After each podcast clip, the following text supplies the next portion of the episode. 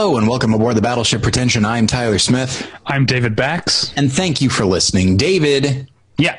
How you doing? I hear you loud and clear, and hopefully everybody hears me the same way. Yeah, we uh, we did get some some uh, very helpful feedback about an issue that we already knew about by the time the episode posted, but we couldn't do yeah. anything about. Um, but I do appreciate people uh, uh, chiming in, um, yeah. and uh, yeah, hopefully uh, we have the steps we have taken. Uh, uh, the journal address. Sounds good. I listened back to the journal, oh, so I think okay. we're I think we're in good shape. Um, other than that, I've just been uh, rocking out to some music on my tweaked audio dot com earbuds. Uh, what music, David? Well, tweaked audio dot com first is what I, what I, what I want to start with. I don't want to bury the lead here. The lead here oh, is right, right, right, tweaked audio dot com. Yeah. tweaked audio dot com is where you go for professional quality earbuds in a variety of stylish styles and colorful colors. They look great. They sound great. Tyler and I use them each and every day. Uh, today I was listening to a... Um, I was trying to look up where they're from, and I can't uh, figure it out, but a band called, they're called, I don't know if you say it Andromeda, but it's not spelled like the Andromeda Galaxy, which is E D A, it's Andromeda, so I don't know if it's like, it's I D A, Andromeda? I'm not sure. Maybe it's just a misspelling, but they're a... Uh, Andromeda? It could be that. Maybe Andromeda, yeah. They're a... Um, prog metal band, uh, real nerdy stuff. Um, sounded oh, it's actually a one man um, uh, band. Uh, sounded great on my tweaked audio dot com earbuds that are available at a low, low price at tweaked audio dot com. But if you use the offer code pretension at checkout, you get one third off that low, low price and no shipping charges. So please go to tweaked audio dot com and use the offer code pretension. Okay, it's time to commit. twenty twenty-four is the year for prioritizing yourself. Begin your new smile journey with Byte, and you could start seeing results in just two to three weeks. Just order your at-home impression kit today for only fourteen ninety-five at Byte dot com. Byte Clear Aligners are doctor-directed and delivered to your door. Treatment costs thousands less than braces. Plus, they offer financing options, accept eligible insurance, and you can pay with your H S A, F S A. Get eighty percent off your impression kit when you use code WONDERY at Byte dot com. That's B Y T E dot com. Start your confidence journey today with Byte. Tyler? Yes? We're going to get into it in a minute. We're okay. going to get into talking about our topic, which is, it's thankfully, twenty twenty is halfway over. We are almost halfway done uh, with this year, and everything is going to be great and bright and sunny and happy in twenty twenty-one. Yeah, guaranteed. That's. I do appreciate that. Like, crises just really adhere to the calendar. It's uh, the way the way seasons do for me. You right. know, like January first, regardless of what happens with the election or the pandemic or anything like that, things it's just going to yeah. be better. It's the same way that the coronavirus respects the mask laws in different uh, of regions of states of or course. the country. Yeah. Yeah. Um, anyway, and like and and mass gatherings like church, no thank you. Coronavirus has no patience for that. yeah. You've got exactly. if you've got political points to make though, or important cultural points, it's got you covered. Don't you worry. Not literally, obviously. Uh, the mask has you covered. That's mm-hmm. what uh, hopefully everyone is covering themselves. Yeah. Smoking. Uh, with a mask. Right? somebody's somebody's got to stop me. Uh, all right. Um, so we're going to count, we're going to count down our top five movies of the year so far. But first I want to introduce, uh, it doesn't really need an introduction. He's on the show every other goddamn week. Uh, it's uh, a Battleship Pretension editor at large, Scott Nye. Hello. How you doing? Oh, you know, hanging in there, just the rest of us. I was, uh, I was piddling around on Twitter last night, as one does in these times with little else to do, Ugh. and came across a, a mask of a different sort uh-huh. uh, that I'm very keen to ask Saint Louis native David Bax about, yeah. which is the mysterious and not at all creepy veiled prophet ball of Saint Yeah. Louis. Uh, yes, I'm glad. To be some kind of ritual in which a masked elite gentleman of the community picks a bride from amongst many potential options. It's not actually a bride, uh, well, but um, it's something equally creepy. It it's is a creepy. mistress, actually. The guy's already married. So, um, yeah. So when you brought this up, or when you, yeah, you uh, tagged me in a tweet about it, and I was like, oh yeah, because the and I I know I knew very little about growing up. I knew very little about the Veiled Prophet Society of Saint Louis or the Veiled Prophet Ball. What I knew was the Veiled Prophet Fair, or the V P Fair, which is now known as just Fair Saint Louis, which is their Fourth of July celebration every year. Right. Uh, and is accompanied by a parade. The parade used to be attached to the ball, which is in December, but now the parade is attached to the Fourth of July uh, um, uh, celebration. So, but to go back to the beginning for uh, way back to the eighteen seventies, um, the Veiled Prophet Society is a sort of secret society of wealthy Saint Louis business and industry leaders. And they put on events like the fair. They still, they're still involved in the fair and the parade, but those, the V P Fair is now called the Fair Saint Louis, uh, and the V P Parade is now called the America's Birthday Parade, which is the lame name. That's um, awful. Yeah. um, uh, but the Veiled Prophet Ball still happens every December. I was surprised to learn. I uh, looked that up. Um, and you should definitely check out. Uh, back in twenty fourteen, every time like Saint Louis is in the news for bad reasons, like with Ferguson, sure, the Veiled Prophet thing comes up again. So back in twenty fourteen, Scott Beecham or Scott Beauchamp, Beauchamp uh, wrote an article for The Atlantic about the history of the Veiled Prophets. I read that article. It, yes, it's a really good article. I'm looking really, at it now. Uh, really gets into the the labor and class uh, and race history uh, behind the the ball, uh, behind the Veiled Prophet Society. Uh, it was sort of uh, founded to defy unions, essentially. Right. Um, But uh, the ball itself is uh, every December, someone from amongst the ranks of the Veiled Prophet Society, meaning uh, business industry leader. We don't know who, uh, except for in one very exciting case in nineteen seventy-two, where an activist yanked the prophet, yanked the veil off the prophet uh, on stage. Um, we don't, and we, it was a, a Monsanto uh, C E O of some sort, or or vice president. Um, we don't know who the prophet is, but the Veiled Prophet lords over this ball where the teenage girls of society, I guess there's still a high society in Saint Louis, uh, have their... David, as you know, their... as you know, I recently saw The Skulls, so I know, I know all about this. Um, the, they have like a coming out and like a, de- like a debutante ball, but it's a bunch of them at once. And then the Veiled Prophet picks one of them, one of these teenage girls to be the queen of love and beauty, and dances with her and gives her a gift. Um, uh, uh, and Scott, as you also saw, as I saw, I saw on Twitter that you also found out that uh, Ellie Kemper was the yes. nineteen ninety-nine queen, queen of love and beauty. um, uh, and yeah, if you read the, the names of the queen of love, of love and beauty, if you know Saint Louis, there's names like Schnook and Bush that come up again and again that are, you know, th- these are the, These are the city fathers. These are the uh, the uh, the big swinging dicks of Saint Louis. Um, but uh, the the thing. So I I didn't have much memory of this, but I know that it was tele. The Veiled Prophet Ball was televised up until sometime in the late seventies. I I couldn't figure out exactly when it was taken off the air. So I called my mom to see if she had any memory sure. of seeing those, and she was like, "What? It was televised?" Like she was like. We all knew that was just for rich people. Like we, like we didn't care, which is exactly how I, to whatever extent I was even aware of the Veiled Prophet Ball as a kid, it was the same thing. Like it's, that's not for us. That's for, for other people. But I did find a very, uh, my mom did give me a very, uh, uh, interesting piece of information, which is that, uh, my dad had a friend who was a professional artist and designer who used to design floats every year for the Veiled Prophet Parade. And one year when I was very little, my sister and I rode on a float in the Veiled Prophet Parade.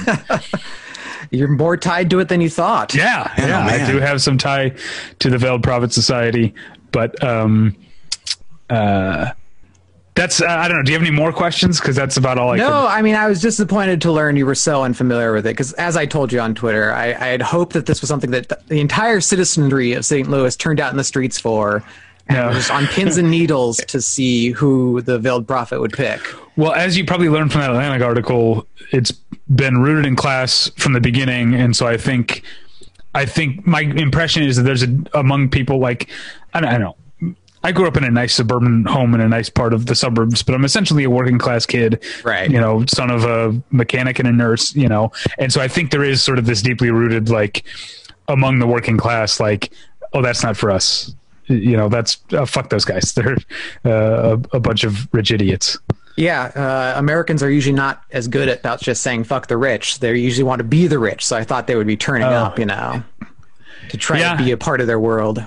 Yeah, I'm sure there's uh, I'm David, sure there's some of that. Yeah. David, it sounds to me that rather than the veiled prophet ball, Oil Dorado is more your speed, which is the uh, the celebration in my hometown of Taft, California. You told me that, yeah. uh, where uh, I have very little memory of this, but it's it is a ridiculous thing, and it's not every year. I believe it's every every three or four years. I don't know, every five years. Pardon me. Um, and uh, yeah, there's oh, there's a situation where Uh, all men who are able to grow facial hair are required to grow facial hair during Oil Dorado. And I'm, I, I'm pulling from the Wikipedia page. I don't know how enforced this is anymore. Okay. um, uh, if a man does not grow facial hair, he must pay for a permit and wear a bolo tie or a lapel pin called a smooth puss badge. Uh, if he is, uh, what is it? Uh, if he is caught clean shaven without his badge, he may be arrested by the posse. Oh, and I can click on that, but I don't know. I, it might just take me to the definition of posse. Right. Uh, a group of men dressed in Western garb, sporting pistols and rifles filled with blanks, thankfully, and of course, facial hair. Structurally, that sentence, it makes it sound like the rifles are filled with facial yeah, hair. Um, uh, the man will be placed in a jail truck called the Hooskow and driven around town for an hour for all to see. Uh, warrants may also be purchased to have somebody else arrested and placed in the Hooskow. I don't remember much of this, uh, but I do remember uh, Oil Dorado being a big thing. I feel like that's more your speed, David. Yeah, that's, uh, that sounds fun. The only people paraded through town are guys with smooth pusses. But who don't have the puss badge. Or their yeah. customary bolo tie. Right. uh, uh, Scott, do you have right. any, I mean, you're, you're from, I forget, are you from Boston originally? No, or from you're Portland. From, you're from Portland. Okay. But you went to school. Uh, I went to college in Boston. Yeah, that's right. That's right. Um, well, of course, I'm sure Portland has all kinds of uh, delightful and uh, strange ceremonies and, and events. Not any ceremonies that I can recall, just like weird bits of histories. I mean, the thing I always point to because it's the most absurd is that we have the smallest park in the country. It's oh. just like a small square of grass that somebody just declared was a park and then eventually became a city park and was so declared that they shut down the street and used a full-size crane to place a tiny miniature Ferris wheel on the property the day they declared it was to be an official park. Uh, and it maintains, remains the uh, smallest official park in the U S I'm looking it up right now. I'm glad people are keeping Portland weird. Um, oh, yeah, there it is. Uh, That's adorable. We'll get in. Uh, let's get into the topic of the episode. But first, I, I want to go back to the Veiled Prophet Ball. I was, I came up with this theory. I was talking to my wife about the Veiled Prophet Ball today because I was reading so much about it. And I came up with this theory that Uh, and maybe this sounds crazy to people now because Chicago is such a big uh, city, but in the late nineteen, late eighteen hundreds, early nineteen hundreds, there really was a competition between Saint Louis and Chicago as to which city was the bigger city, which city was America's sort of jewel of the Midwest type of city. And sure. ch- Chicago clearly won that. And I think that psychologically, Saint Louis has never been okay since then. I, I, I think there's, I think it kind of drove a lot of us crazy. Saint Louis is now, uh, it's it over a hundred years after the fact. It's still like subconscious identity is a failed big city. That yeah, I think that some of that isn't true of Portland as well, because uh, for a while it was just all Seattle on the West Coast, and Portland was seen as like uh, Seattle's uh you know ugly stepchild or whatever, like we're just the cast off, we don't, nobody cares about us. So I think that was what bred so much weirdness in Portland. mm. Is like, well, we can get away with anything, nobody cares about us now. Yeah. Now, but, I, yeah. Saint Louisans still want you to think of them. That's there's a there's a thing that uh, you'll find that Saint Louisans, when they go leave Saint Louis, will rarely describe themselves as being from Missouri. They're not from Missouri. They're from Saint Sure. Louis. That makes sense. Uh, because, because I think Saint Louisans still have this thing like we could, we were so close to being Chicago, and we're not. Now, I've told this on here before, but it's always fun for me to talk about. Uh, many years ago, I was watching a V H S tape of a show called Biker Mice from Mars, and uh, which was just one of many uh, ripoffs of Teenage Mutant Ninja yeah. Turtles, where it's just like, okay, we need a nice long title. Um, but anyway... Uh, it became so clear that this show originated in some capacity in Chicago, because aliens come to conquer Earth. Where do they start? Well, obviously Chicago, because, and, and the, uh, and the, um, the, the, the evil, the, the, the main evil, uh, emperor or whatever, uh, he, when regarding Chicago, he goes, ah, Chicago, jewel of the Midwest. I remember thinking like, okay, so this is paid for by like the Board of Tourism or something like yeah, that. Did Chicago write this? Exactly. Yeah. So anyway. Oh man, I okay. love, we'll move on. I, um, recently finished watching BoJack Horseman. I don't know if you guys have seen it all the way through, but uh, a character moves to Chicago in the final season, and there are so many great, like, taking the piss out of Chicago. Like mm. everything that they eat is, I'm going to get some more Chicago style French fries. Like everything is Chicago style.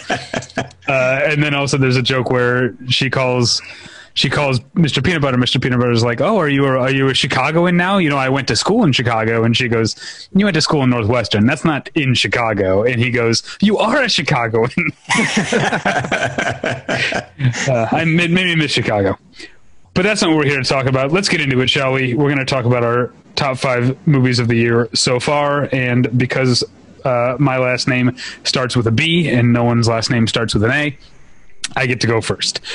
Um, and so that means I get to start by laying out my, uh, th- luckily there have been enough officially released movies, and by, uh, not necessarily in theater. Some of them released digitally. That's fine with me. Um, uh, that are actually twenty twenty premiering movies that I didn't have to make an exception to my usual strict rule. But it does mean that there are some things that seem like they should be obvious that aren't on my list, like The Vast of Night is not making my list because that's a twenty nineteen uh, movie, but that absolutely would be on there uh, uh, anyway. Um, so uh, just to, just wanted to lay that out. So I will start with my number five movie, excuse me, of the first half of twenty twenty. And uh, I believe it's my only documentary on the list.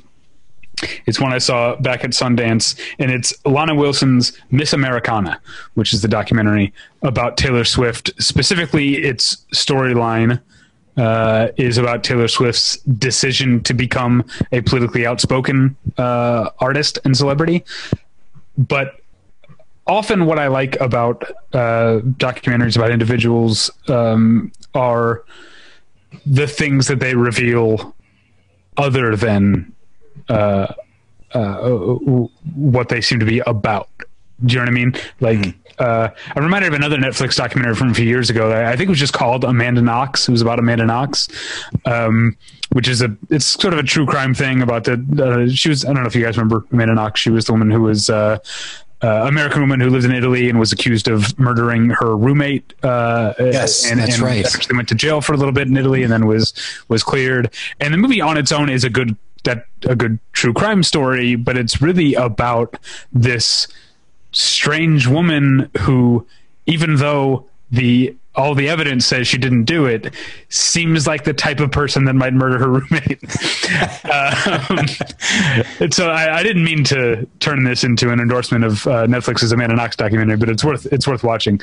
Um, but Miss Americana, uh, I, I think I, I, while I like this, um, the, the plot line that it has, and I like the way that we uh, see sort of um, generationally um, what, what it means for an artist to be outspoken or more specifically, what it means for an artist of Taylor Swift's generation to stay quiet, I think, is more what the movie uh, is about. That's that's very interesting uh, stuff. But what it ended up also accidentally being is for anyone who's still too cool to admit that Taylor Swift is great or is a skeptic of Taylor, Taylor Swift, it's undeniable evidence of her talents as a songwriter. There are multiple scenes of her in the studio just creating that are among the best depictions of the creation of art that I've ever seen. It's astounding how quickly she can come up with the right lyric, and the look on her face when she realizes that she's found the right lyric. It's a, it's a beautiful thing. And it's Miss Americana is in that way kind of uh, an argument for how uh special uh art is and how how uh talent should be uh cherished and celebrated. I have a quick question so, about this movie. Yeah. Okay. Uh what period of time does it cover? Because my impression as someone who is not a Swiftie uh is that she only became like this politically outspoken artist after this film premiered. Did she become it beforehand and I just missed it? Uh it, No, yeah, she she became. It was the um, the twenty eighteen uh, midterms was when she started speaking right. out. She okay, started endorsing particular candidates. Okay. So um, it's really uh, the in terms of the the time period, it's really the period of time that she is um, writing and recording "Lover," the album that came out in twenty nineteen. Um, gotcha. That that's really the the the time period it covers. But there's a lot of uh, older footage, uh some very emotional older stuff. Like uh there's there's a home home video uh Christmas footage of very young Taylor Swift getting her first guitar as a Christmas present. uh, that it, that is yeah it's very like I I got kind of emotional. I, I saw it at Sundance, and in festivals you tend to be on like little sleep and you're seeing movies. I think I saw this movie like eight thirty in the morning, and I tend to be a little bit more emotional, so I remember I remember welling up at multiple points in this movie, but that might have just beca- been because I was in, a, in an emotionally vulnerable uh, state. But uh, yeah, terrific movie, worth watching. Oh, I would have been exactly the opposite, which is anything I saw at eight thirty in the morning, it's like, oh, God help you. I could see my favorite movie of the year and be like, it's not that great. Okay, so uh, alphabetically, I think Scott is next. Yeah, uh, my number five is uh, Lisa Barros-Dessau and Glenn Laburn's Ordinary Love. Um, stars Liam Neeson and Leslie Manville as a married couple uh, who... This is a very short movie. It's like ninety minutes long. Uh, very soon in the movie, Leslie Manville discovers that she has breast cancer. And the movie just takes place over the course of this year of them uh, both together and apart, dealing with that, dealing with the individual steps involved in that, and reconciling that this might be a temporary thing. It might be a horrific year they go through, or it might be the end of everything for them. Um, and it's just as kind of harrowing as that premise promises without, I think, kind of overdoing it. Uh, they, ha- they have this very, this established at the beginning, this very kind of light, friendly, uh, slightly combative relationship that's just kind of very much I think what a lot of couples get to be like when they're older, um where they're not, you know, they've gone past the stage of vulnerabilities and are just kind of at a point of accepting one another and can lightly tease each other without like devastating the other person. Uh so most of their conversations are kind of combative, so when they have to confront this very life-altering event, they don't really have the tools, the emotional tools at the ready in order to come together on that. And so a lot of the grieving they do is apart, and the way in which they eventually come together is at once unexpected. I don't want to spoil anything, but I think it was unexpected, especially for a film about an older couple, and very, very touching. Um, yeah, I was just deeply moved by the film throughout. I hadn't heard of uh, the director, uh, Lisa Barros-Dessau. I think Glenn Laburn is either her husband or I don't think they've made films together in the past, but I hadn't heard of her before. Uh, and I'm so glad that I just kind of randomly took this press screening because I absolutely loved the film. That's all I got to say. All right. All right. Next for me is a film that I actually mentioned in the most recent Movie Journal, so I don't want to, I don't want to belabor it too much, uh, which is Spike Lee's The uh, Da five Bloods. um, which, as I said, is actually not, uh, in my view, like a, a perfect film. I think it's a little bit scattershot and a little bit messy, but in a way that I really like. Um, that is that that's. That's the kind of Spike Lee that I that I enjoy. Uh, Inside Man is all well and good, uh, but it's a little bit too organized for my taste. Uh, I like shot I like a, a shotgun blast of a movie sometimes, and that is very much what To Five Bloods is. Um, it is relevant very much to the conversations that are being had today, while still, you know, when he's when he is on the mark, like he manages to make something that is relevant in the in the. Uh, macro sense, while also being very specific to these characters, approaching them as, yes, representative of something, but still very much themselves. And I really appreciate that about uh, To Five Bloods. And I think it's very, there are scenes that, that have, uh, I've, I saw it a few weeks ago. There are scenes that have really stayed with me, scenes of, of unity and scenes of, you know, characters infighting and getting very frustrated with each other, and then suddenly something comes up that uh, or they they discover something that brings them all back together, and they realize that what they have in common is so much deeper than the things that uh, divide them. And so uh, it really is a, a special movie, albeit one that maybe is I, this is going to sound strange. I, this isn't something I say very lightly, but like, it might go on a little bit too long at times. And it's, I think it's probably a little bit self-indulgent, but I don't mind that when the, when the passion is there and some really solid craftsmanship and some wonderful acting. I already, I already spent several minutes in the movie journal praising the work of Delroy Lindo. The whole cast is great, but, uh, but Del- Delroy Lindo especially is, is solid. But while I think that his performance is worth the, the two and a half hours alone, the rest of the film, thankfully, uh, comes around that. And, and I think uh, on top of everything else, it is a film about bitterness and resentment and holding grudges, uh, and maybe even grudges against oneself, and the, the liberation that comes from forgiveness. Uh, it really is just a fascinating movie, and one that, that I think is extremely relevant to what people are talking about today. And uh, given what I was talking about in regards to forgiveness, there, there might be some people that watch the film and say, no, this is not hard hitting enough. Um, but, uh, but nonetheless, it's, uh, I, I, I really respect Spike Lee as, as a filmmaker, and just making movies that feel right for, to him. And uh, yeah, I, I really enjoyed To Five Bloods. Yeah, that fell just outside my top five. Um, and speaking to the scattershot thing, like, Spike Lee's thought process can sometimes be difficult to trace, um, yeah. but it's so electric and alive. And I love that he makes the connections he makes, even if like they're never connections I would make in terms of like yeah. historical incidents or precedents or like ways things lead to one another. It's like that, in a sense, it all kind of adds up, but it's what makes him so brilliant is the fact that he can relate all these things together. And I, I, I could see somebody looking at a movie like To Five Bloods or, or even Black Klansman or whatever, um, and just saying like, well, you know, we suddenly jump into like documentary footage, or we jump into this, or now characters are looking at the camera, whatever it is, uh, stuff that doesn't fit with what it would be considered like consistent mainstream filmmaking, but it's something that f- it feels right for him. And then he sells it so that it feels right for the film. And so that's what I mean when I say like, it could be seen as very messy, but it all, but given the subject matter and just the way people are, sometimes messy is much more correct for sure than something clean and consistent.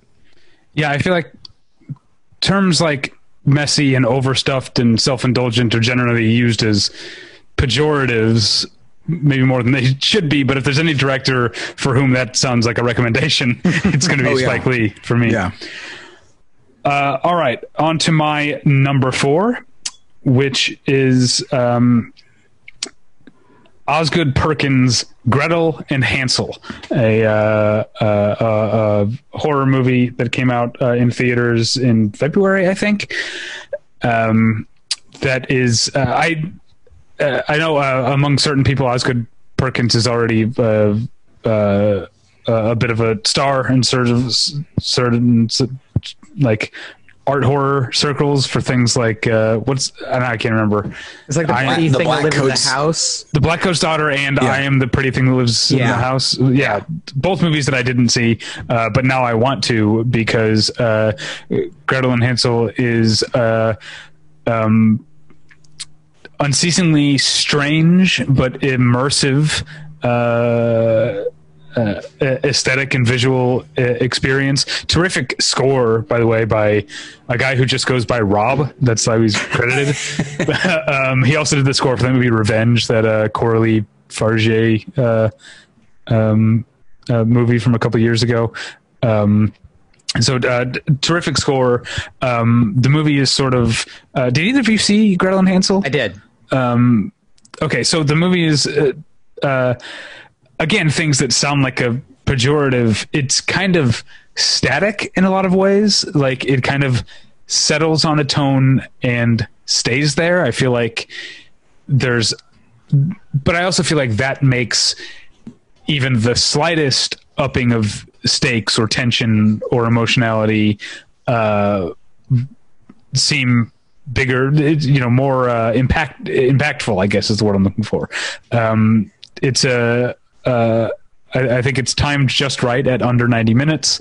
Um, uh, and there's not a single moment in the movie that feels uh, less than uh, considered, maybe even worried over, uh, but in a way that I, uh, that I, that I responded to. I found it to be um, uh, a, a very transportive, otherworldly movie. Uh, Scott, you saw it. What did you think?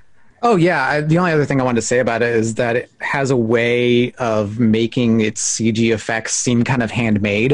And I can't really mm. put my finger on like what certain technique went involved in that. It's just that when I watch it, I got the same feeling of it that I get from like watching stop motion or mm. uh, time lapse sequences or whatever older methods used to be used for what we use C G I for now. Uh, it kind of still had that feeling, which worked in tandem with the production design, which is so elegantly crafted and yeah. so strange and often grotesque. Um, it never really felt like there was just a C G I layer laid on top of it, which I feel like happens a lot with horror, especially.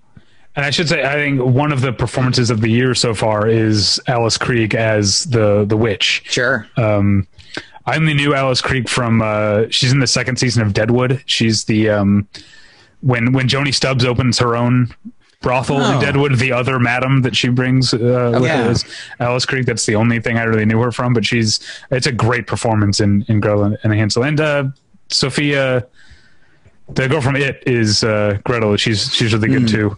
Um, and uh, Hansel's just a little kid. He's a cute. Normally they're portrayed as being like pretty yeah, like close in age, age. Yeah, but uh, she's considerably older, uh, and he's just a little moppet, uh, and he's got some cute lines. I was hoping you'd say moppet. I'm very excited by that. It was also uh, it was shot in some weird aspect ratio too. It was like one five five or something. Uh, yeah, I think that's right. Actually, yeah, one five. So it's a very five. strange looking movie. Yeah, yeah, I really liked it. Uh, all right, Scott, number four for you. Yeah, my number four is a Georgian film called "And Then We Danced." Um, it's about I'm probably a little loose on the plot because this is one I saw a while ago, but um. It's about a young man who's a ballet dancer, uh, very determined to... Sorry, a belly dancer? A ballet dancer. Oh, a is. ballet dancer. No, I'm um, out. He's very determined to make it in, I guess, the Georgian ballet and this very, uh, very captivating to watch kind of Georgian dance style. Um, and very single-minded in his pursuit. Uh, one day, another young man joins the dance troupe and it is... kind of in every way better than him, even though he's less experienced, has kind of less claim over the form than our protagonist does. Uh, and so a lot of jealousy sets in right away. Where's this guy come from? What's he doing? Taking my spot in the troupe. Um, and then with that, a little bit of attraction comes into play. Uh, and if you know anything about Georgian politics, you'll probably be aware that uh, homosexuality is not uh, terribly condoned there to the extent that the film was Uh, I don't know about if it was outright banned. At least there were attempts to, and there were huge protests around showing it. Um, but the film very much wrestles not only with the uh, societal impact of this guy's attractions, the fact that his career as a ballet dancer could be at risk if he pursues this, but also kind of the personal self-loathing that comes into play when you've grown up in a society that uh, so condemns a certain type of sexuality. Uh, and I love these kind of films that kind of draw in jealousy, ambition, and attraction all in together. And this does it really, really well. Um, in terms of, like I said, not only kind of his internal struggles, but how that gets externalized in his dance, um, how he pushes himself too far, how he tries to get away with it in front of his girlfriend, how his girlfriend kind of sees through that and uh, is, you know, so often in the American version of the story, there's a moment where she tearfully goes like, go find him. Uh, but here, you know, she's in the same kind of repressed society he is. So she like outright hates him for this. Uh, so the obstacles and the struggles that everyone is, is facing are so much more heightened than the premise would necessarily suggest. Uh, and the director really just tackles it all exceptionally well. Uh, yeah. And Then We Danced, I really, really liked it. I don't know what its availability these days is to have a brief theatrical run. Um, but everything is kind of in limbo right now. So if it does pop up on V O D, I highly recommend people check it out. Okay. All right. My number four. Now, David, as, as everyone uh, knows, like a lot, you and I don't do not adhere to the same rules. Uh, yeah. You know, I'm a, I'm no one Ameri- adheres to the, my rules are that's true. Crazy. No yeah. one should have to adhere to my rules. They're way too strict. Yes. Uh, and uh, thankfully I didn't, because otherwise my uh, my list of twenty twenty films would be very, very short. Um, but uh, yeah, so this is a, a film that was released in, I think, Australia last year, but it uh, was released in the U S here. And it is Mira Folk's Judy and Punch, uh, which is, again, a film that is just so odd, and it just does not adhere to just to just basic rules of tone and and story and character. Uh, in many ways, it's very straightforward, but in other ways, the choices that are made are delightfully ridiculous. And it is about, you know, um, the characters Punch and Judy, who have this very successful pu- uh, puppet show. Um, Punch is played by Damon Harriman of uh, Once Upon a Time in Hollywood and uh, wonderfully in Mindhunter. Um, and then uh, Judy is paid, played by uh, Mia Wasikowska.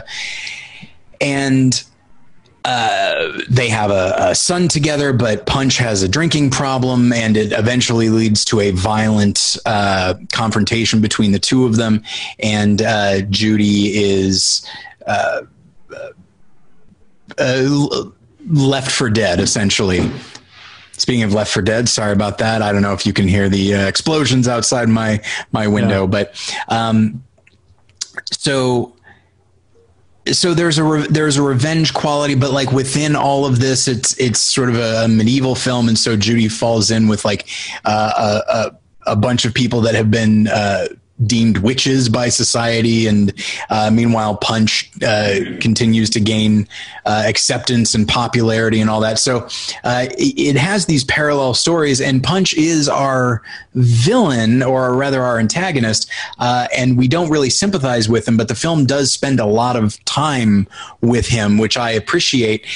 And everything, the, the hysteria around witches is something that he is able to play into, because there's a showmanship quality to him and to the world in which he lives.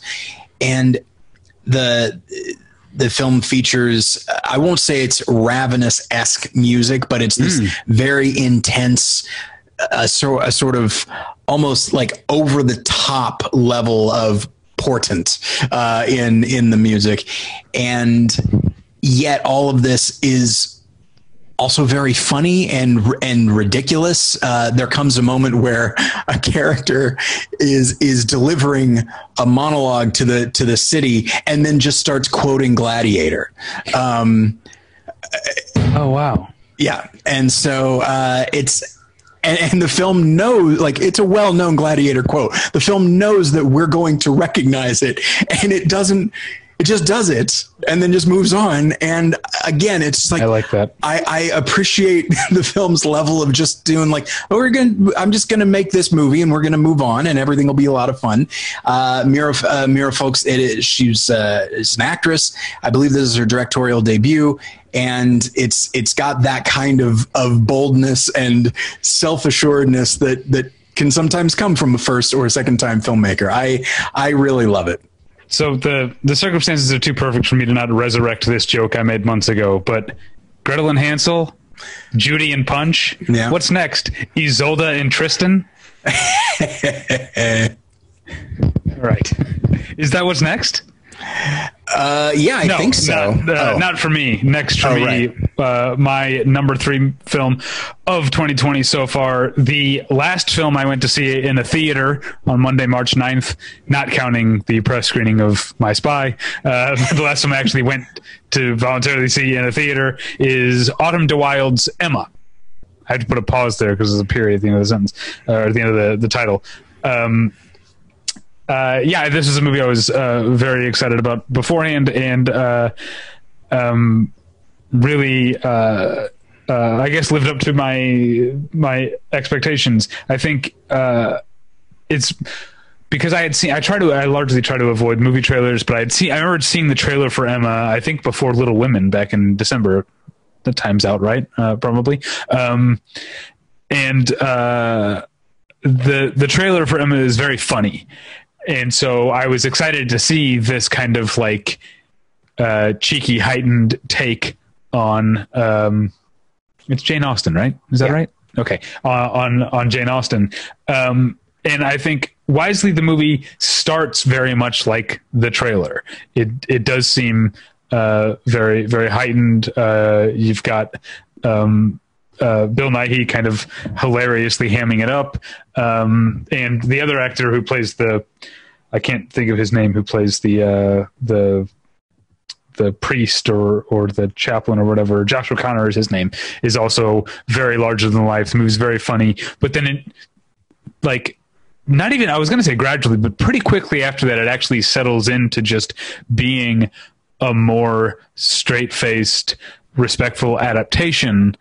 Um, And so I think that I, I'm not sure what that first section is maybe there to just like uh, throw you off of what you expect from a Jane Austen adaptation so that your mind's open and then you can reapproach it, uh, um, taking things, uh, uh, seeing things for, for what they are.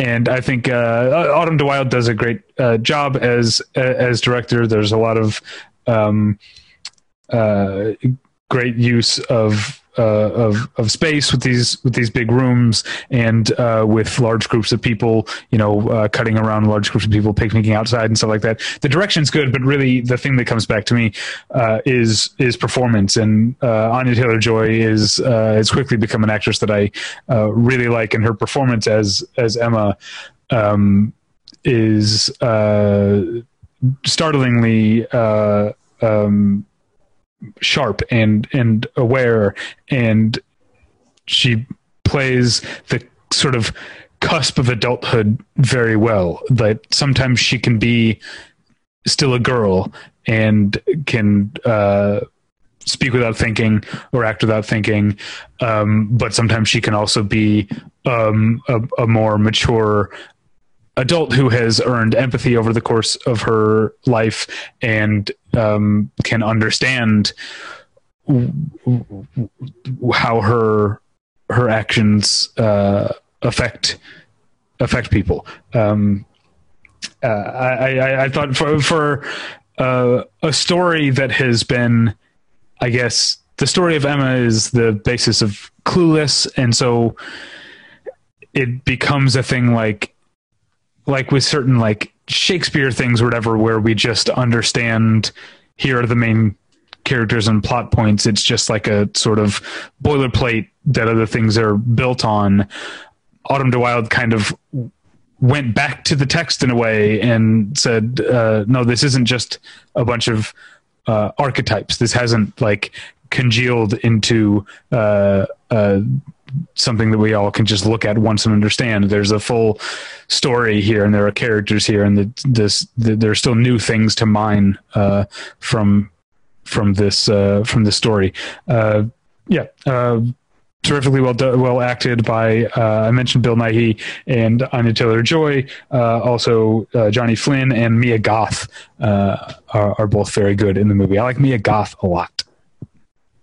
I like that Johnny Flynn a lot.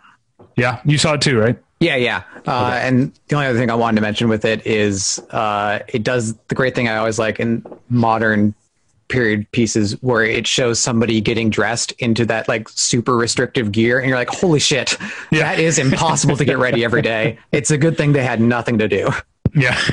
Uh, I, I'm sorry, I forgot to mention one of the other best performances in the movie, which is Miranda Hart um, as oh, Miss Bates. Yeah. Uh, yeah. Most devastating film, scene of the year, I'd say. That, uh, yes. Yeah. Yeah. Uh, yeah. I still, it's like, it, it, do you ever, like, it, there are things, I don't want to go into details, but there are things that I've done in my past that I've realized, like, I've hurt someone's feelings by being stupid or thoughtless oh, or saying something. Absolutely. And everyone, and, like, they will just occur to me again every once in a while, and I will just, like, cringe and like f- blush and like feel terrible about myself again. And yeah, that the scene you're referring to with Miranda Hart, I have uh, a few times over the past month occasionally thought of it again and just felt bad for her all over again. Yeah. Yeah. yeah. All right. Uh, Scott, uh, my number three, which I suspect might come up again. So stop me if we, it does, uh, The Invisible Man. Uh, yeah, we'll get there. Okay. Then move along. All right. Uh, my number three is Dan Scanlon's Onward, um, a film that a lot of people have said uh, is is like minor Pixar, uh, and I disagree. I think uh, it is in the tradition of like some of the best Pixar movies out there. Uh, I do recognize that there, and you know what, in the in that Pixar tradition, there is like your main plot, but then there's like this sort of a sub theme of like this is a magical world that has Uh, settled for like modern technology, uh, but then as our main characters go on this quest that has nothing to do with that, uh, more and more of the characters that they encounter uh, are start to embrace their magical nature, uh, and so it's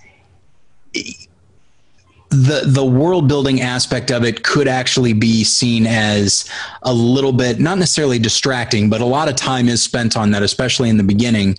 Um, but to me, I, I didn't necessarily, it didn't necessarily bother me. Instead, I just really embraced the whole vision of what Dan Scanlon was doing. And I really responded to the story that is being told. It is a very grown-up story, one that I think uh, younger audiences probably could appreciate, but certainly older people like myself can can really value. Um, you know, it's a in its own way, it's a dead father movie, so obviously it's going to speak to me in that way.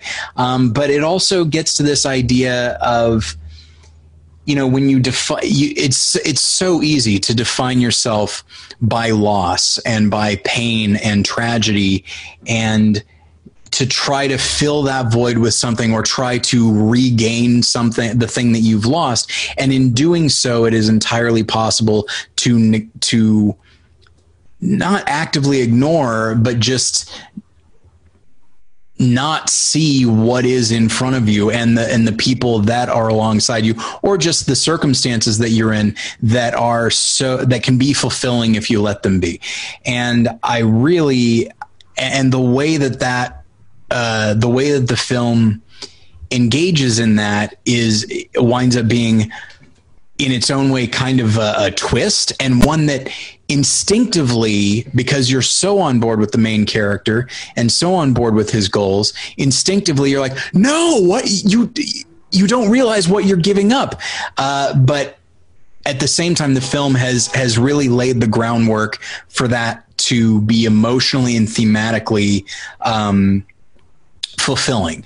Uh, all of that underneath some really interesting visuals, some really uh, exciting and, and thrilling uh, set pieces, and and some very solid voice work uh, by Tom Holland and Chris Pratt, uh, Mel Rodriguez, who's always wonderful. Wow. Um, I I really uh, responded to it on on a number of levels, and I feel like. I do think that a lot of people probably relegate it to, again, like minor Pixar, may, maybe just because it's newer, and that tends to be uh, what they do. But I, I feel like it's it's right up there with with something like, uh, you know, a, a WALL-E or a Finding Nemo or something like that. So uh, I, I highly recommend it. If, if somebody, I believe it's on Disney Plus. If somebody has Disney Plus, uh, check it out. It's worth it.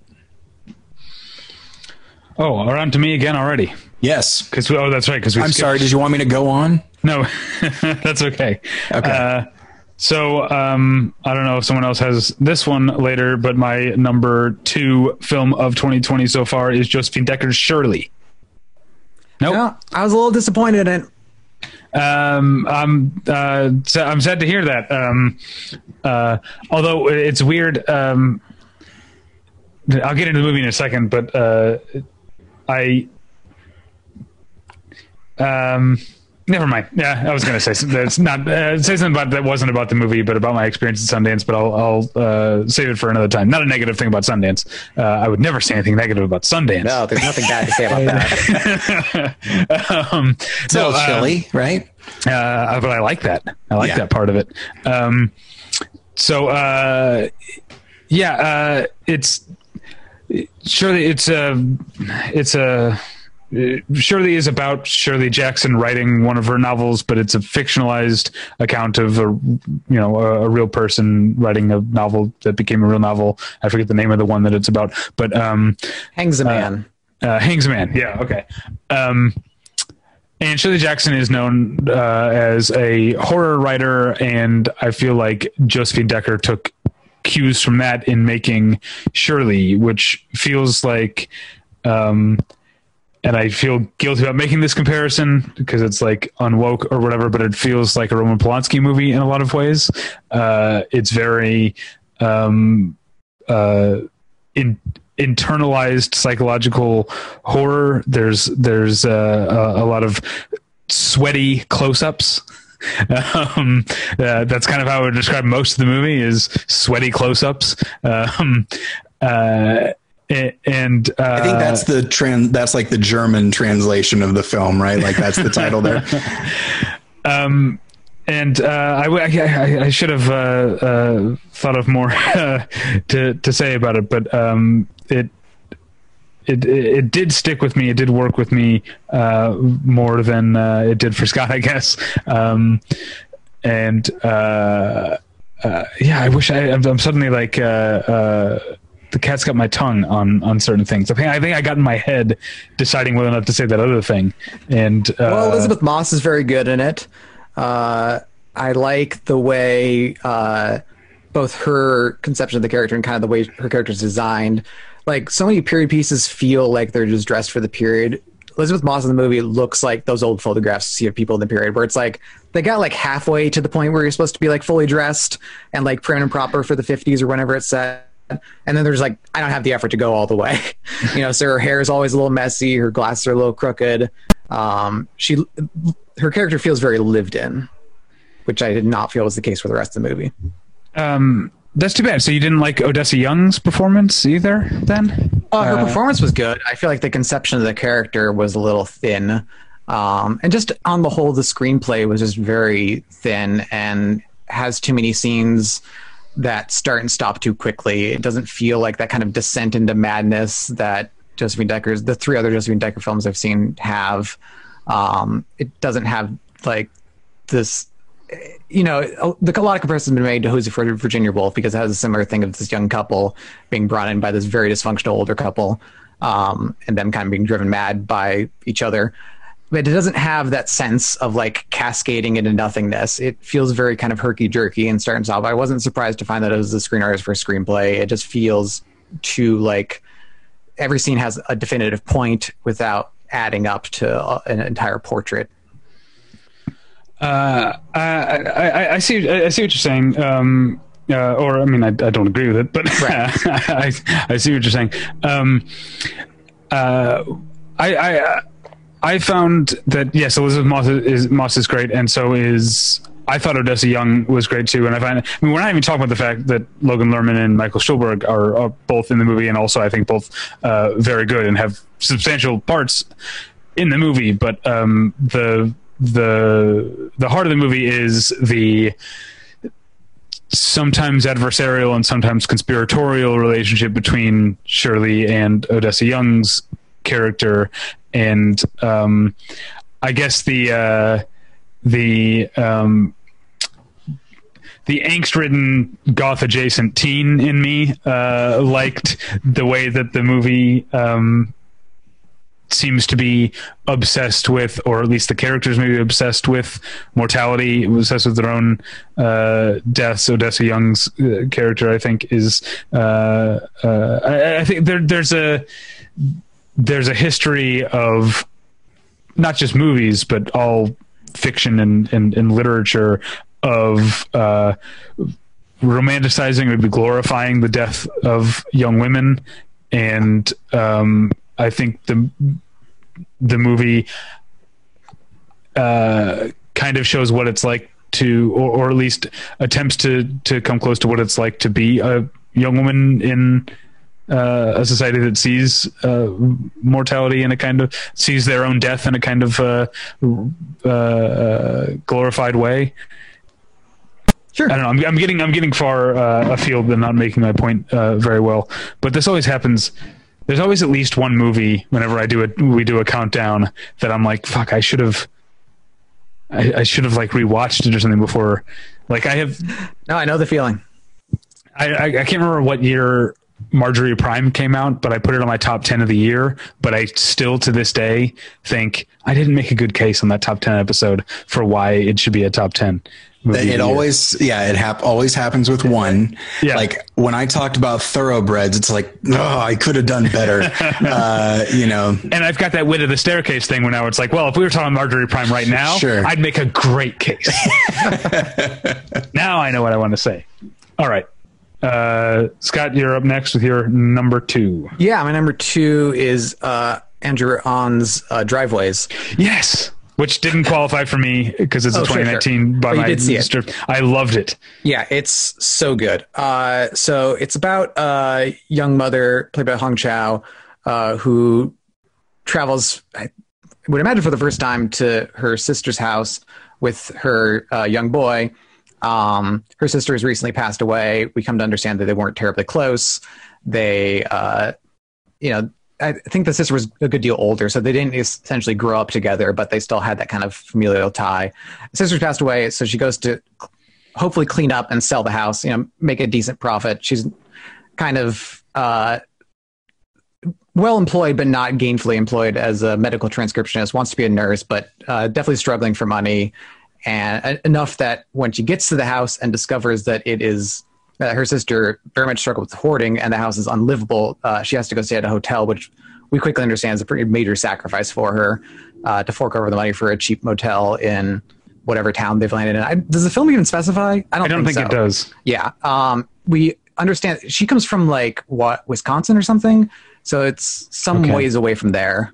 Okay. Um, anyway, that doesn't really matter. But uh, so Um, the, but the house could still, you know, make her some money. So she goes through the process of cleaning it out, and it kind of does a familiar thing of becoming a window into her sister's life that she had no conception of. And while she's cleaning this house out, she kind of has to send her son off to do whatever, you know, he's kind of too young to really help in any meaningful way. Um, so she ends up letting or forcing him to kind of hang out with neighbors. Uh, it's brought back a lot of flashbacks to my own childhood of being shoved off on various neighbors who I didn't like, didn't understand, and was kind of sitting in their house for a few hours a day. Um, but the boy ends up strangely befriending uh, their next door neighbor, who is an older Korean vet played by Brian Dennehy. Um, and Korean whatever, War vet. He's a white man. Sorry, that's He's not a Korean veteran. Specifying. Yes. Yes, uh, Korean War veteran uh, played by Brian Dennehy. Um, and the two of them just kind of hit it off. Uh, he's a widower. and doesn't really have a lot going on other than his weekly bingo night, which he can't even drive himself to. Um, so he's very kind of shut up in the house, just kind of watches the neighborhood go by. Um, but they become something that the other needs at this point. Um, sense of company and companionship that uh, can extend beyond the limited world to which they're supposed to exist. You know, this kid's supposed to be going out and play with the kids, but he doesn't really get along with the kids he's shoved off on. Uh, the older guy gets along with the guys he hangs out with, but he only sees them, you know, once a week to shoot the shit over bingo. It doesn't seem like he has really deep relationships with them. Um, but the kid becomes a way in which uh, Brian Denny can kind of uh, pat- impart something to the future. He has a daughter that he doesn't really understand or get along with, and we sense that there's a lot in the past between them that is difficult for either of them to overcome. And the nature of their relationship is by definition and becomes increasingly in different ways transitory. You know, the goal from the start is to sell the house, so whatever relationship they build is des- designed within the film to be temporary, but of course both of them become more attached than that, and when they're reminded of its temporary status, uh, it kind of comes crashing down in a surprising way, building to really one of the most breathtaking endings I've seen all year, um, in part because, like the characters, you don't expect it to end kind of as soon as it does. Mm. Um, it's really, really touching. I, I completely loved it. Yeah. Um, and, uh, uh, I mean, you've got the, the kid's great. Hong Chow is always great. Brian Dennehy's always great. You've also got, um, Jerry Adler is one of, uh, his, uh, bingo friends. Yeah. Um, and the, uh, the mom of the neighbor kids is, um, is it Christine Ebersole? Is that her name? Let's see. I have that page up. Uh, yep. That's her. Yeah, that's a that's a terrific little performance too. The the movie is uh, very uh, uh, what's the word I'm looking for? Um, it's shaded uh, perfectly, very very well uh, uh, observed, I think, yeah. in in even small uh, moments and and with characters like like Christine Ebersole's character, who is kind of a joke but is also real. Uh, like yeah, you, I mean, well, you said first... that you you could you can you have memories of going to the yeah. neighbor's houses. Like I totally do too. And she seems like the mom of the kid you don't like. Yeah, totally. Well, at first she seems very sweet and genuine, and you're like, this seems like a decent person in the neighborhood. But she just kind of slowly unravels to be like completely clueless. Mm-hmm. Um, yeah, I just I I feel like we're kind of starved in some ways for these films that are very kind of authentic portraits of kind of people who are working class but aren't overly burdened by that, just kind of going through everyday struggles, and this draws out a lot of emotion from I think something people go through all the time. Yeah, it's really good. Did you did you see Spawn Night, his first film? No, I didn't, but now I really yeah. want to. I wanted yeah. to at the time, I just kind of missed it. But yeah, very good. All right, number two for Tyler. All right. Uh, it is, in fact, Scott's number three, which is uh, Lee Wannell's, Wannell's, I don't remember how you say his last name, uh, The Invisible Man, which, uh, man, what a, like, I was excited to see it, and, uh, but I did not expect it to be as just fully beautifully realized as it is. Uh, it's it's a great example of something that David, you and I have said many times before, which is like, if you want to make a movie that has, uh, you know, I mean, uh, on one hand, you've got something like Defy Bloods, a film that has a message and is and is trying to be relevant to conversations happening today. And that's a very, you know, uh, he's casting a, a, a wide net, uh, whereas something like The Invisible Man, because it's a genre movie, it's like you, the best way to make your comment about society is to first do justice to the genre. And with The Invisible Man, the scarier it is, the more tense it is, the more, uh, you know, if, if Defy Bloods is a shotgun, like The Invisible Man is a is a scalpel, like it is a sniper rifle, to go with the gun thing. Um, it is so specific, so focused, and the more focused it is, the more effective it is on a thematic standpoint. Uh, and, you know, Elizabeth Moss, obviously well represented on the list already, uh, has to carry this movie. The rest of the cast is very good, but like her level of fear, determination, the questioning of herself, because there is that the gaslighting concept there. Uh, it all works so well. Um, it, it is it's wonderfully structured.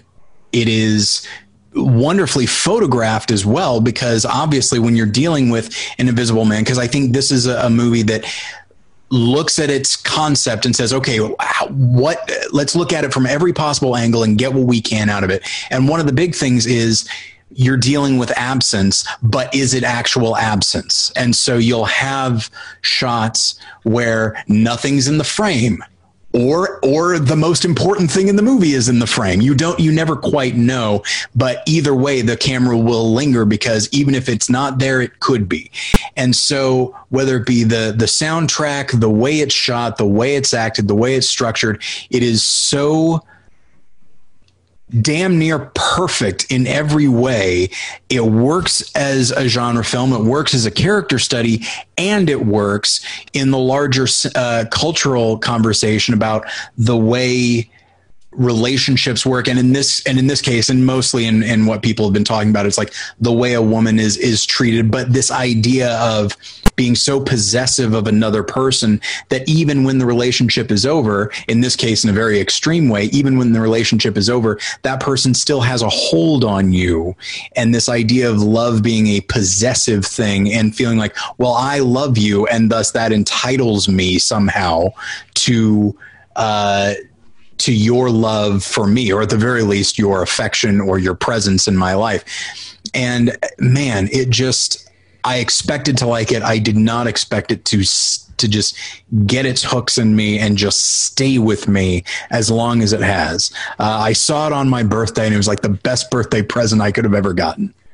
And yeah. Scott, I know you like it as well. Not quite as much as I do. Not as much. Admittedly. But you haven't yeah. seen Driveways, so who's set? That's true. That's true. Um, yeah, uh, to put it pretty plainly, the movie rocked my shit pretty hard. Um, I was completely enthralled, and I just I love any movie that takes a pretty simple idea and runs all the way with it. And as many times along the way as you lose track of time and you think like, well, this is about as far, we've reached a good point with this story now, we should be wrapping it up. It just keeps pushing it further, but not in a way that feels like it's extending it. It just feels like you naturally need to keep descending further and further into this. And yeah, all the stuff you're talking about with craft is so on point. Um, just the early parts where you already know the movie you're watching. So when the camera just pans over to the other side of the room and nothing's there, you're like, well, is this the part where stuff starts happening? It might be. Uh, but uh, Lee, what, what was this? I went out, uh, just allows that discomfort to settle in and lets us just sit with not knowing, the same way that she would, even if she didn't know she was being stalked by, even before she knows she's being stalked by an Invisible Man, the uh, threat that she lived in when she was with him doesn't go away. Um, the sense that he could be around every corner, that he's always watching her, that he's always keeping tabs on her. Even if there wasn't this kind of genre thing hanging over it, all those would still be emotions she would be uh, grappling with in some way. And so for the film to take so long and just linger in just that immediate post-traumatic stress uh, is really remarkable. And then by the time the genre stuff starts happening, it does not stop, and it goes every direction you can imagine with it. It's so, so good. And it also speaks to the the the brilliance of the sound design as well, because yeah. you're dealing with a character who obviously is always watching, but whether whether the whether she knows that he's invisible or not, she's everything needs to be heightened when when you are when you are being monitored. It forces you to monitor everything else all the time. And so, you know, when when when she inadvertently kicks something, it is like deafening uh, for the audience. Um, and yeah, and it's, I remember something that, um, you know, comedians, when they talk about the comics that they like, the thing that they tend to say the most is like, this comedian, it's something they say about Brian Regan a lot. Like, when he finds a premise, he will attack it to the point where it's just like, there's nothing left. Like, he has gotten everything out of it that he can and has made it effective. And so, like, yeah, I agree. There are moments where I'm just like, I, I don't know where we're headed after this, yeah. because if this feels like a, like a climax to me, but then he finds another way to really to realize this concept to such an extent that when I think back on it, it's like, yeah, I can't think of any anything left to explore. I think he handled it perfectly. And man, what a wonderful film. Yeah. Elizabeth, Elizabeth Moss is the uh, M V P of this For countdown. Sure. Yeah. Um, of course, the M V P means most veiled prophet. She's got like three or four of those things yeah. on. um, all right, so we're, they learned so their lesson from that person. They came up and ripped one off. Yeah, there's another one right underneath, like Robert Stack's sunglasses. All right, on to my number one film of the year. Uh, this is another Sundance uh, experience for me, and that's uh, Eliza Hittman's Never, Rarely, Sometimes, Always. And uh, Tyler, you uh, you talked about a movie that has an issue to address or a point to make. Uh, Never, Rarely, Sometimes, Always does have that. It is a movie about how, despite the fact that abortion is technically illegal, it is very, very difficult uh, to get an abortion uh, for a lot of people, uh, not just practically if you happen to, depending on where you live or how much money you have, but also there's an emotional toll to the questions that you're asked and the the, the hoops that you have to jump through. Um, there's a psychological toll. Uh, so yes, that exists. The movie is undoubtedly a pro-choice movie, an argument for uh, abortion access, but um, that's not why it's number one on my list, uh, even though I agree with that. Um, it's because the, the movie is such an elegantly executed, seemingly low key, but actually, uh, universally, uh, um, uh, resonant, uh, story. Um, I t- it's, there's, We we started uh, or, or at the beginning of this episode, earlier in this episode, we were talking about Spike Lee and how he can be very visually uh, virtuosic. He can be uh, very loud, and um, sometimes it does uh, it does seem to be this impression that that's that's all that's new to say in cinema visually with a camera is something that grabs your attention, and a movie like Never, Rarely, Sometimes, Always, uh, which is directed by Eliza Hittman, and cinematographer is Helena Luvar, uh, I think is how you say her name, um, who has worked, who also shot Beach Rats, which is a, a beautiful movie. Um, they find things to do with framing and with lighting, with texture, visual texture, um, that are, uh, incredibly emotionally impactful without being uh ostentatious. They're and and, and part of that is a uh a, a well-placed trust in her two leads, um uh, Sydney Flanagan and uh oh I don't remember her name, um the the the the, the cousin T- uh, Talia Ryder is her name. Um weirdly, have, neither have ever acted before, and mm. yet um or at least not on film, um and yet uh uh the they're cousins uh and friends, and the the things that we get from them, the things that we learn from them about who they are, about their relationship to their families, their relationships to each other, relationships to their boss, for instance, because they both work together at a grocery store. Um, the things that we get from them without any of it being in the dialogue. Um, so little is said in this movie that is of like specific overt substance. Um, m- much more of what comes through about what the, about the emotional journeys of these characters are in their looks or in the actions they perform for, for one another. There's a, um, there's a shot where one of them helps the other put on some makeup, and, and just, and at that point in the movie, that action, like literally almost, almost brought me to tears. Um, uh, and the movie's full of just, just gorgeous moments like that, that are, uh, I mean, Scott, you were talking about how, uh, there's certain types of cinema we don't see enough of, uh, anymore, because so much of, uh, especially mainstream cinema, is geared toward the big sort of event, appointment, tentpole, whatever, uh, term you want to use. Um, Uh, I feel like Never, Rarely, Sometimes, Always uh, is an argument that there are still gargantuan things that can be done with uh, it, intimate and and uh, uh, not uh, non-ostentatious uh, uh, movies.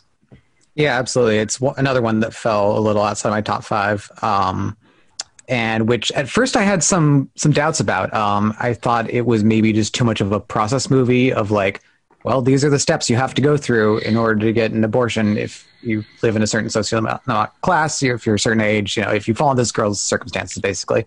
Um, but I think the way it builds her character, and I don't want to kind of give away the game of that, but the way it builds her character is very subtly uh, constructed, but very elegantly so. Um, what it ends up revealing about her and her own limitations, um, limitations both in, uh, I guess mainly in her ability to seek help, um, are really touching, and I, I think say a lot about how people end up uh, in these sort of circumstances of not kind of stretching out um, and demanding her own space and demanding what she needs, um, but of needing to be guided, and then kind of the loneliness that comes from that. Uh, I mentioned Sidney Flanagan and Telluride. I also want a quick shout out to uh, Theodore Pellerin, I think is, I'm not sure, Pellerin. Yeah. Uh, the actor who's uh, plays a uh, just a boy they befriend while they're waiting for the abortion to happen, um, who's good in the movie, but I just happen to be watching On Becoming a God in Central Florida Damn. right now. Um, and uh, he's fantastic on that show. So he seems like maybe a uh, one to watch type I of hope actor. So. Yeah. All right. It's me next. Yep. Uh, my number one will be no surprise to avid listeners who care about my taste. Um, but it's Hong Sang-soo's Yourself and Yours, uh, which, to get into my own uh, process of determining when a movie comes out, um, I typically go by re- re- U S release year, unless the movie is older than five years. Uh, but Yourself and Yours premiered four years ago, so it barely qualifies. Um, yeah. uh, it's got a digital release. Uh, it's one I've seen a few times. Uh, first saw it in twenty sixteen, saw it again a couple of years ago, and seen it again since. Um, but it is uh, about a couple who gets into a misunderstanding because the guy is told that uh, his girlfriend was seen like out drinking and just like making a big mess of herself in public, and she completely denies this. Uh, meanwhile, the girl is approached by a series of guys who swear they've met her before, but she claims to have no memory of them. And it turns out maybe she has a twin, or maybe she's just making it up to mess with these guys, or maybe there's duplicates of her just being sprouted up around, around town. Hong Sang-soo, as always, uh, kind of treads a strange line between very literal, very straightforward interactions that also seem to be taking place in some kind of otherworldly ghost purgatorial realm. Um, he has a very specific touch to these that are built on kind of everyday misunderstandings, but which seem to be, uh, yeah, like I said, just a touch surreal and a touch strange. Um, I was just pulling up at the film's Wikipedia page and reminded that Scott Tobias said it was kind of a strange reversal on, uh, the what is that the Obscure Object of Desire, the Buñuel movie, and has kind of that same feel of any impossible thing could happen at any moment, but the way those impossible things happen will seem for a moment like real life. It has a kind of dreamlike logic where everything makes sense, only it doesn't quite add up. And the whole film ends up being a really, I think, um, emotionally charged and uh, potent meditation on kind of jealousy and misunderstandings and wanting another person to, in a relationship, to be this person that you imagine them to be, but they end up being something different. And then the loneliness that comes from expecting certain things of others and not accepting, you know, kind of everything that comes with uh, dating a whole person. Um, yeah, it's a really, I think, thoughtful and elegant movie. It's probably my favorite Hong Sang-soo movie still. Um, and I'm very pleased it finally came out. I uh, I can't say much because I uh, haven't seen it in four years. I'm yeah, like you, sure. I didn't revisit it. I saw it four years ago. Um, and I, I like it, but I think we, we had the same conversation when we talked about this on the summer movie preview episode we did, that there are certain, there's a certain t- intentional imbalance of tone in Yourself and Yours that kept me at a, at a distance. I like the surreal stuff, but then there's also, also some like, stuff that I thought was more corny or self-aware uh, okay. in a way. Um, certain uses, I mean, obviously, Hong Sang-soo, this is obvious to people who watch Hong Sang-soo movies, that he likes the zoom lens. He loves um, the zoom lens. And sometimes there are, there are parts in, the, in this movie that I felt that the zooming was a little arch, maybe. Um, but uh, it's not enough to say I dislike the movie. It's just uh, I've never been able to, I, I can't put it uh, at the top of, uh, I tend to like the Hong Sang-soo uh, after this, the Hong Sang-soo of, of Hotel by the River, and especially um, uh, On the Beach Alone at Night, right? Uh, more, but yeah, it's still a good movie. Right on. All right, so for me, a film that David loved, but alas, technically a twenty nineteen movie. It is Andrew Patterson's The Vast of Night. Yeah. Um, Uh, a movie that uh, even though uh, I had heard good things going in, uh, it still took me by surprise. Um, I, I, and I, I recently did a, a More Than One Lesson episode about it. And uh, so I talked about it for a long time, and I feel like I don't want to, I don't want to talk that long about it, obviously, but I, it, it feels like I don't even know where to start. It's just such a, a beautifully realized movie, one that, despite being fairly short, is also uh, very patient in trying to allow the atmosphere to sort of drive uh, the characters and the story. And then, of course, as the as the characters are learning more about uh, what's going on in their town, uh, that drives this atmosphere of dread. It's interesting to me that there are people that have referred to this as a horror movie. Um, It certainly is a is a, a sci-fi drama, but there are moments of dread, and it's worth noting that sometimes the moments of dread are is just characters listening to something. Like, there's no immediate threat, but it's just the realization that these characters have tapped into something that is bigger than they are, and something that is completely foreign to what they know, which admittedly, living in a small town is probably most things, but nonetheless, like, uh, not knowing, sometimes not knowing what to do with it, with information, with new information, is enough to really uh, frighten a person. And as these characters, as, as the information is, is introduced slowly but surely, uh, it's, I, I find myself just riveted, uh, listening very close, obviously, because sound is very important, but also really watching the actors as they listen. And, you know, as they're hearing something, I have no choice but to hear it as well. I'm not seeing, you know, we're not cutting to the person that's calling in to the radio station. So uh, it actually does a very good job of, of uh, creating, but almost by default, like an empathy with these characters. You're doing the exact same thing they are. Um, And then uh, I also just, I think it's a really great night movie. I know that sounds strange, but uh, I like movies that, as as a, a, a night person, uh, especially living like in Los Angeles, um, and uh, back when I would drive for Lyft, I would drive at night, and just the world is different at night. There's just a different vibe, and it's not purely visual. It's just the, the emptiness of the streets, whether it be a small town or a city. Uh, and I feel like this film captures that very well. Well, and also it's this idea that it's not even that late. It's that the town is rallied around this very specific uh, event mm. that forces the film to be tremendously lonely, even though these characters aren't officially alone. At any moment, they could go to the high school gym and be surrounded by people, but they are uh, alone in this in this quest. And I just really appreciate the film's commitment to crafting a tone by um, creating a sense of geography within the town, and really getting, really putting us in the position of these characters.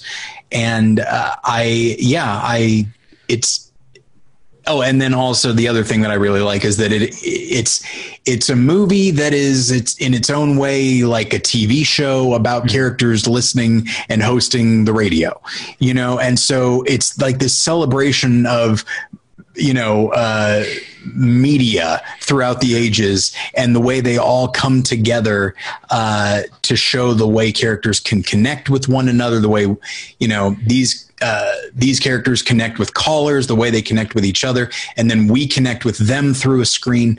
Uh, there's just so much going on in this intimate, small genre movie, and I just love it so much. I, I think... Uh...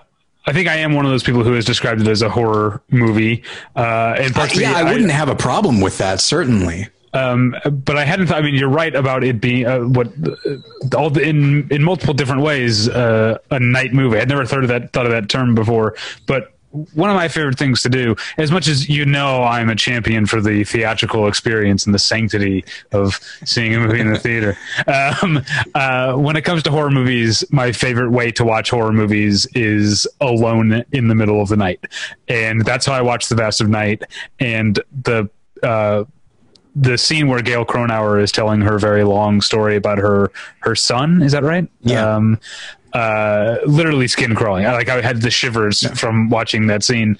Um but also what I love about uh the other thing I love about the movie uh, that it's this is going to be very uh nebulous uh um but I've said before that all I'm looking for in a movie or any other sort of art is to not be bullshitted. I'm looking for the artist's truth. I'm looking to believe that they believe what they're saying.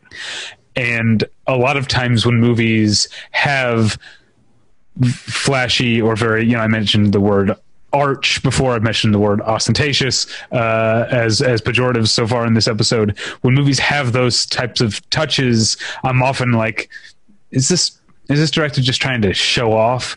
And, but there are things in The Vast of Night, like, like the, like the picture dropping out and us just having a black screen and talking, that I can't say that I know what Andrew Patterson is thinking or what he's trying to do, but yeah. I believe that he believes that that's meaningful. I believe that that means something to him, that he's not just, won't this be a cool trick to just yeah. have the, have the picture fade out. I, I believe that he believes it. And that's enough uh, for me.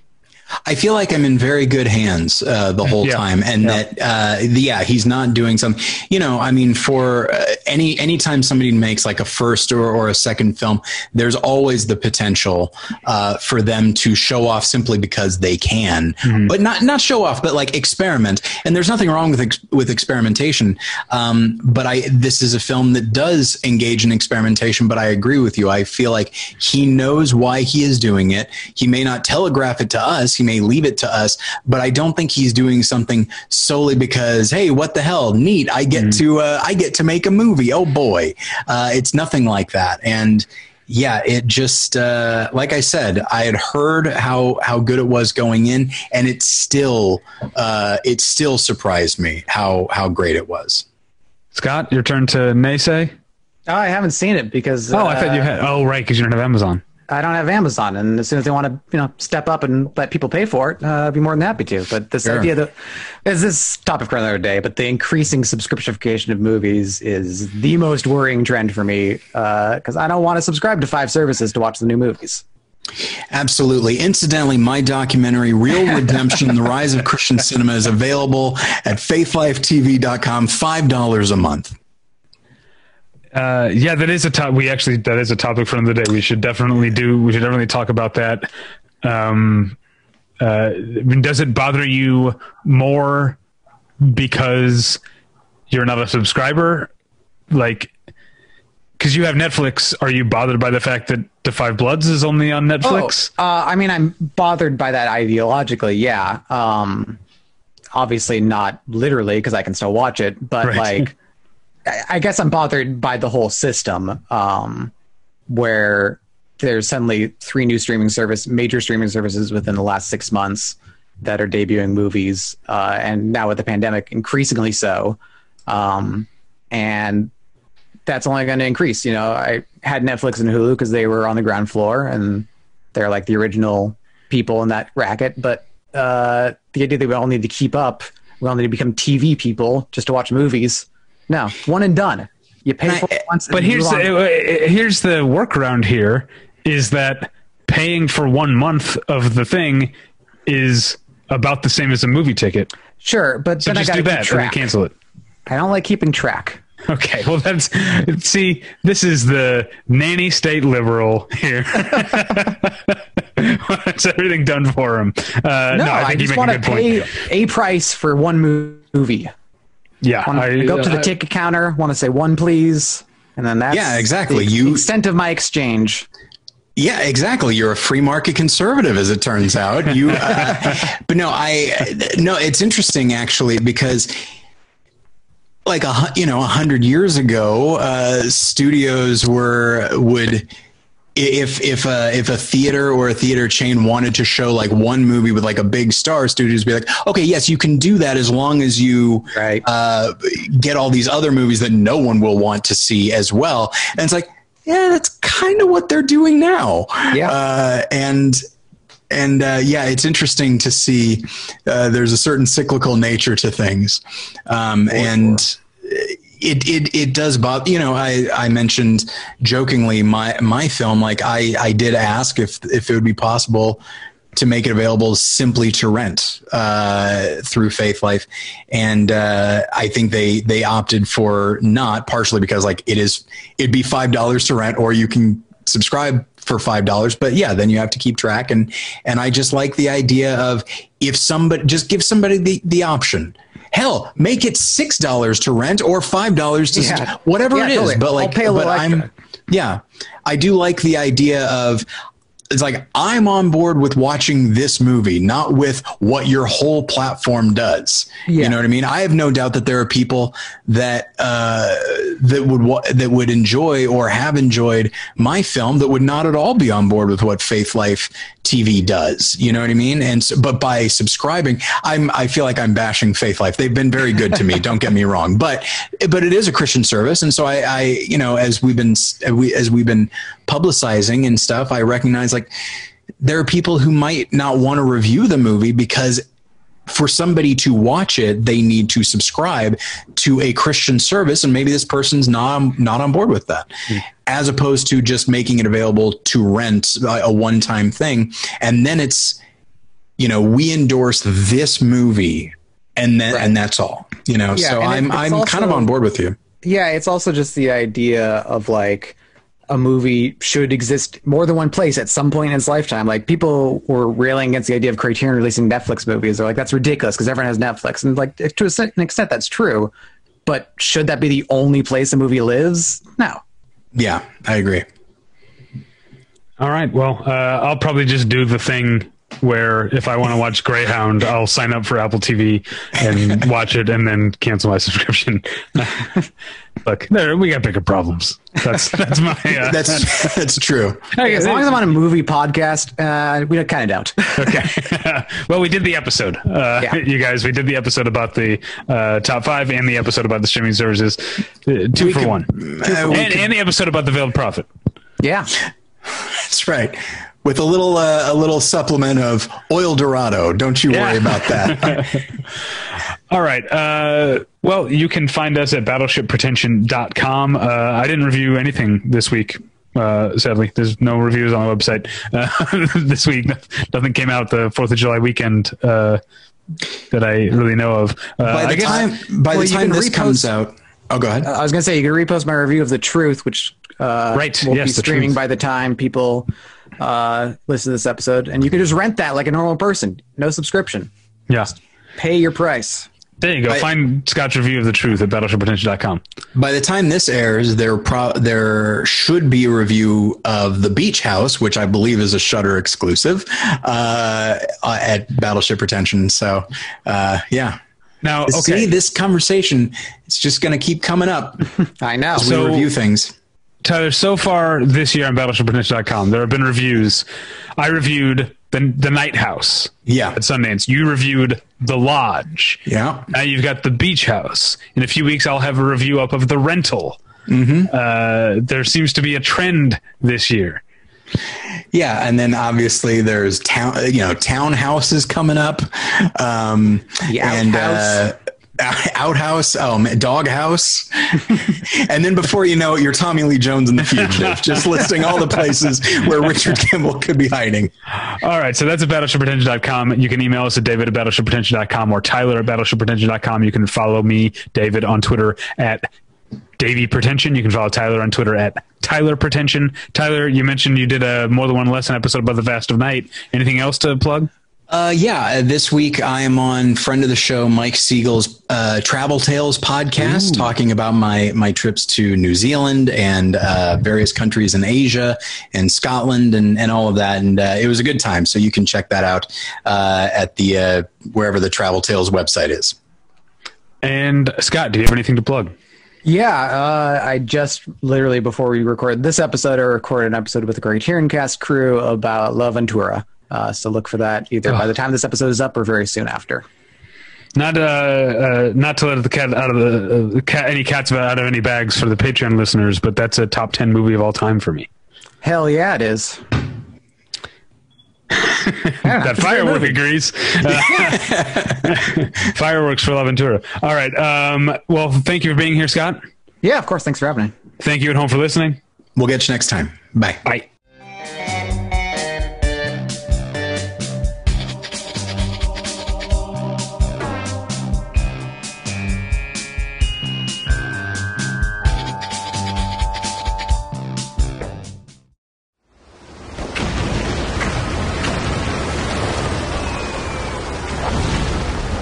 This program is a proud member of the Battleship Pretension Fleet.